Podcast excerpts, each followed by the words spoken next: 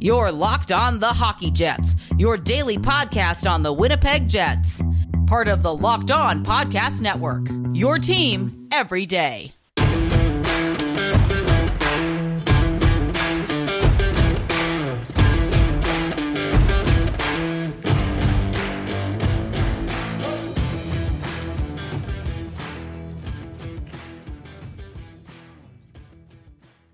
Hello, friends, and welcome to this episode of the Locked On Winnipeg Jets podcast, part of the Locked On Podcast Network, your team every day.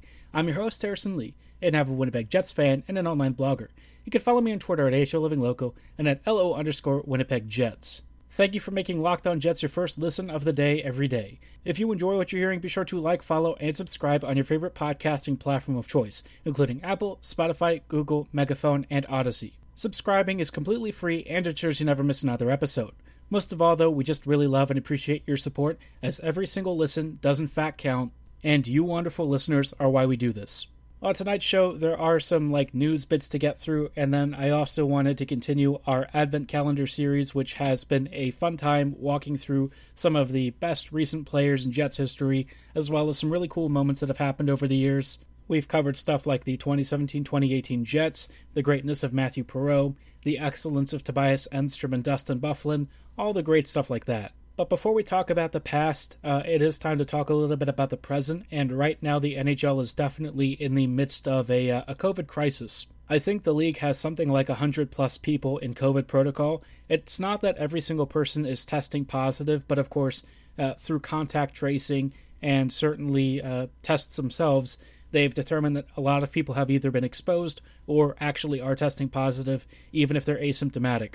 I mentioned earlier that at some point this would probably lead to a pause in the season, even if it wasn't that long.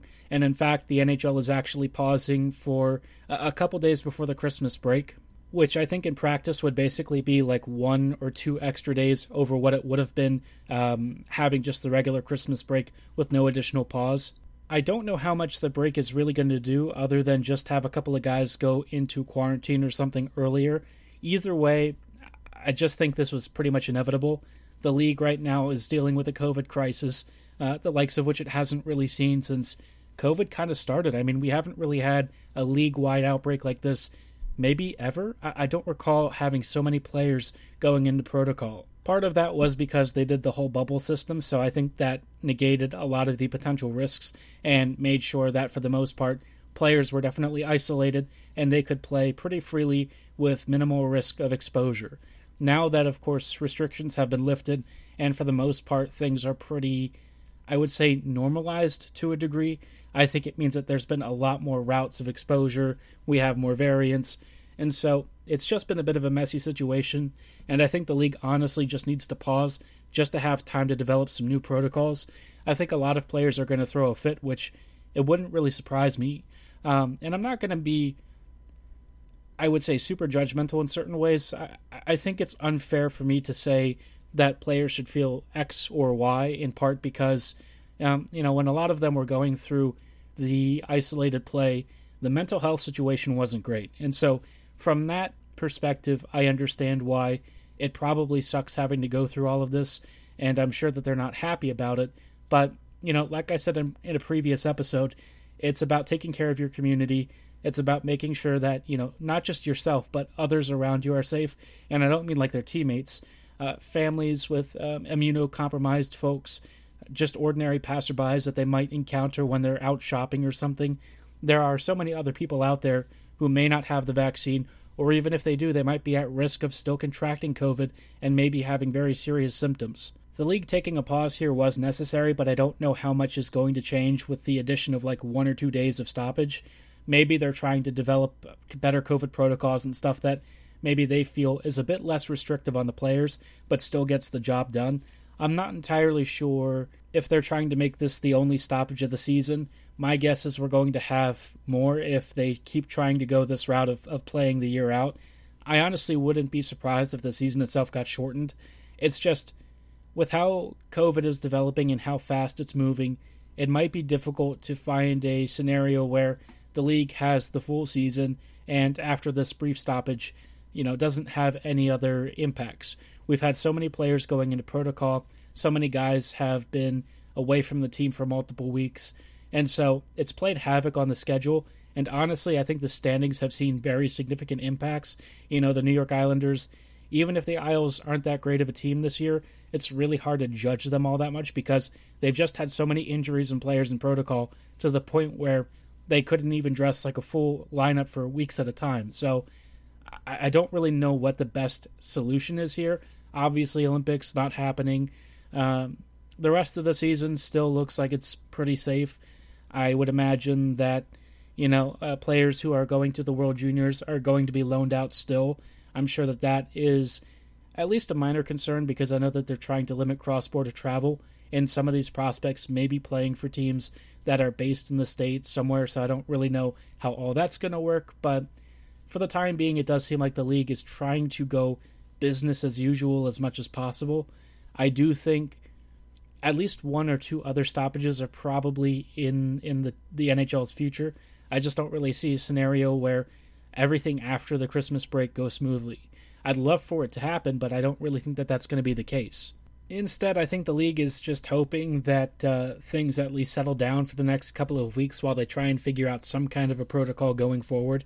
I don't really think that there is an easy answer for what should come next. You know, I think there's been a lot of debate over whether testing every day is really necessary. Um, that for me is going to have to be, I, I, don't know, I feel like that's going to have to be the norm. You know, with so many cases popping up around the league, it seems pretty rough. If it was a situation where players were just staying inside the bubble, maybe it wouldn't be as big of a deal, in part because they're not going around and interacting with a lot of other people. But if they're going to be out in the public, unfortunately, I think they do need to be aware of whether or not they're infected. I mean, it's just part of the reality. You know, everyone who's kind of going through the same things as ordinary civilians, they also have to get tested themselves. It's an unfortunate reality of a situation where we don't really have a lot of control over how quickly this thing spreads, in part because so many people don't even know they have it. The best we can do is limit contact, do daily testing, do what we can, and hopefully at least slow the spread a bit. If the NHL makes any further adjustments to their COVID policy, I'll be sure to let you know and kind of discuss the implications of it.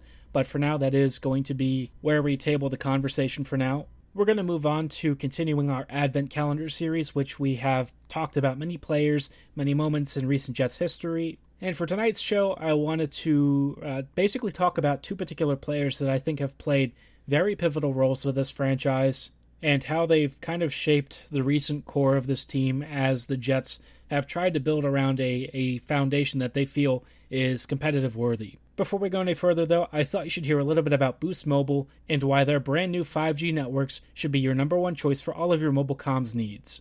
When you listen to podcasts, you're looking for the power of the inside track. When you switch to Boost Mobile, you're looking for the power of saving money. That's because with Boost, you get the power of a free 5G phone so you can listen to the latest episodes and keep up with your favorite players and teams, all backed by the power of 3 unlimited data lines for 30 bucks a month per line. So your family can share in all the insights, trades, happiness, heartbreaks, and everything in between that define the experiences of sports fans the world over. Better yet, Boost Mobile comes with one of the biggest and most powerful 5G networks in the US, so you can do it all at the speed of 5G. With all that money you'll save and that edge you'll be gaining, just how powerful will you become? Switch to Boost Mobile today and find out. When you make the switch to Boost Mobile, you'll receive a free Samsung Galaxy A32 5G phone, so you can get all the power you need in your next phone. More power to save, Boost Mobile. Disclaimer Free phone limited to new customers and one per line. Additional restrictions apply. Offers and coverage not available everywhere or for all phones and networks. See boostmobile.com for additional details. Hello, friends, and welcome back to this episode of the Locked on Winnipeg Jets podcast. Thanks for making Locked on Jets your first listen of the day every day. We are now moving on to continuing our Advent Calendar series, which has been a fun little trip down memory lane with some of the recent players and great moments in Jets franchise history. Uh, and I, I thought that there would be an interesting time to talk about a couple of players that I think have shaped a lot of how Winnipeg has tried to build certain parts of this team around them, and it hasn't always worked. Uh, you know, I think some of these players, one of whom is no longer with the Jets, you know, these guys had very specific roles, and uh, once they were kind of moved and changed, things fell apart for a few years for at least one of the players. The other guy actually had a bit of a rough start too in his new team, but ended up recovering. Um, and of course, I'm talking about Jacob Trouba and Josh Morrissey. Morrissey didn't really recover after that that pairing got split, And it was interesting because these two, I think for a lot of Jets fans, we all thought that they would be our anchor first pairing. You know, you had Trouba, who was, in many respects, an elite defender in his prime. The fact that he could make Mark Stuart look not as bad is kind of amazing. Jake always had pretty tough deployments, and it seemed like the Jets wanted him to be their future number one offensive two way defender, which is kind of funny because Trouba, you know, at the time when he first joined the team, he actually defended a lot better, but as the years wore on, he kind of started cheating for offense. And as you saw him become more offensively aggressive, I, I think the value of what he brought became more questionable in certain areas. I still think that Trouba is a very good two way D, and it's clear that the Jets very much miss his impact. But you know, when he signed his deal with the Rangers for like eight million or so, it was kind of a bullet dodged. I feel the Jets, you know, they just don't really have the facilities to be paying a player like Trouba that much money. In part because Jake is probably not going to be worth that much over the next few years. Instead, they opted to put the cash into Josh Morrissey, and I think Morrissey presents one of the more interesting cautionary tales of a player who Winnipeg really loves and really felt was ready to take the next step as like our future franchise cornerstone D. It didn't really pan out that way though. I think Josh a lot of what he does works best when he's paired with somebody who's the more assertive partner, um, somebody who really does a lot of the puck carrying, the transition, and the dominant possession inside the offensive zone. If Josh is in a more supplementary or supporting role as like an elite number two, I think his game just tremendously improves. And that's kind of where the loss of Trouba, I think, really hit the team hard. Not only did the Jets lose an elite, you know, right handed D, a guy who was like elite at certain things at the time when he was with the team, um, even if his overall game may not have been fully elite, he still had a tremendous impact on Winnipeg's ability to transition the play, and certainly he was effective on the power play. Uh, he was very much an even strength monster, and he did a lot of puck carrying for the Jets, which, you know, after he left, the back end definitely stagnated because we also lost Byfuglien not long after that. And so the team's defense really didn't have a lot of speed or mobility, certainly not a lot of high end skill either. We had lots of guys who were very big and very physical, but that was kind of it and it left Josh Morrissey on a bit of an island.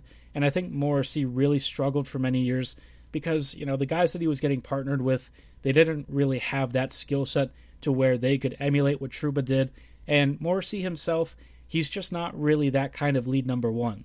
I think a lot of his decision making under pressure when he's being asked to be the de facto top dog doesn't really match with what the Jets were hoping for. And oftentimes it just seems like he makes a lot of poor reads, which I didn't really expect. But when you pair him with somebody who's a lot more aggressive and more um, offensively minded and can kind of control the puck a lot more frequently, Morrissey turns into a different player. It's very interesting. I don't see this often with a lot of players. You might see it with like forwards, you know, you have like a sniper and then your center is some really good playmaker who can kind of feed that sniper wing. But with uh, the defense, I didn't really expect Morrissey to fall off as much as he did once Trouba left those guys just had a really natural synergy. And so, you know, I, I kind of wondered how would the Jets try to replace that impact. And I think the addition of Nate Schmidt and what he's brought over this past season has been a bit of a, a windfall for Morrissey. And I think it's helped Josh get back on the right track. Morrissey has looked a lot more like his old self, even if his overall impacts on the ice still have a couple of issues.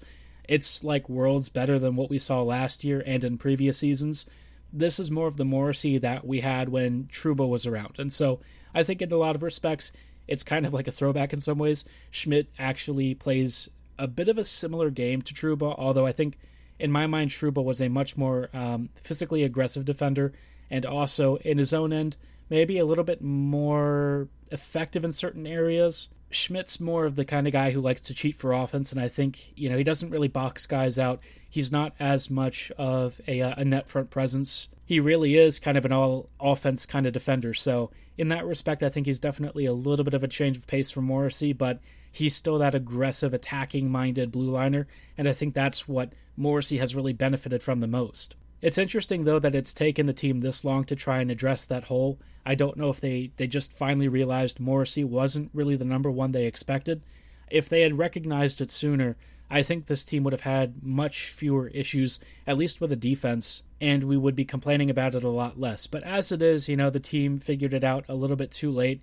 At least now they've they've tried to rectify it, and maybe there's a chance at uh, getting Morrissey back on track and making more value out of his current deal. His contract isn't cheap, and I know that there's at least a decent amount of question about whether the Jets should keep him long term. I honestly don't know the right answer for that. I feel bad even thinking about trading him, but there may come a time where the Jets have to make some sort of a financial decision and they may end up having him move on. I don't think that that's going to actually happen, at least not for the next few seasons, but maybe one day down the road they will mutually agree to part ways. I don't think that's likely. I think Morrissey really loves playing for the Jets, but you know, strange things have happened before. So let's hope that for the time period that Josh is a member of the Jets, that he continues to enjoy hockey, that he has fun. I know that he has had a very tough past couple of uh, couple of months. It's been a strange thing for him, I'm sure. But if he can at least enjoy hockey a little bit and, and have some fun out there, I think it would do wonders for his confidence and for his performance. Even though Morrissey has had a few rough seasons over the past couple of years, he has at least been able to enjoy some of the more fun moments here in recent Jets history, and one of those moments that we'll cover in just a moment is Winnipeg sweeping the Oilers during last season's playoffs. Before we get to that, though, I thought you should hear a little bit about betonline.ag and why they should be your number one destination during the holiday season for all of your online betting needs. BetOnline has you covered all season for more props, odds, and lines than ever before as football season continues the march to the playoffs.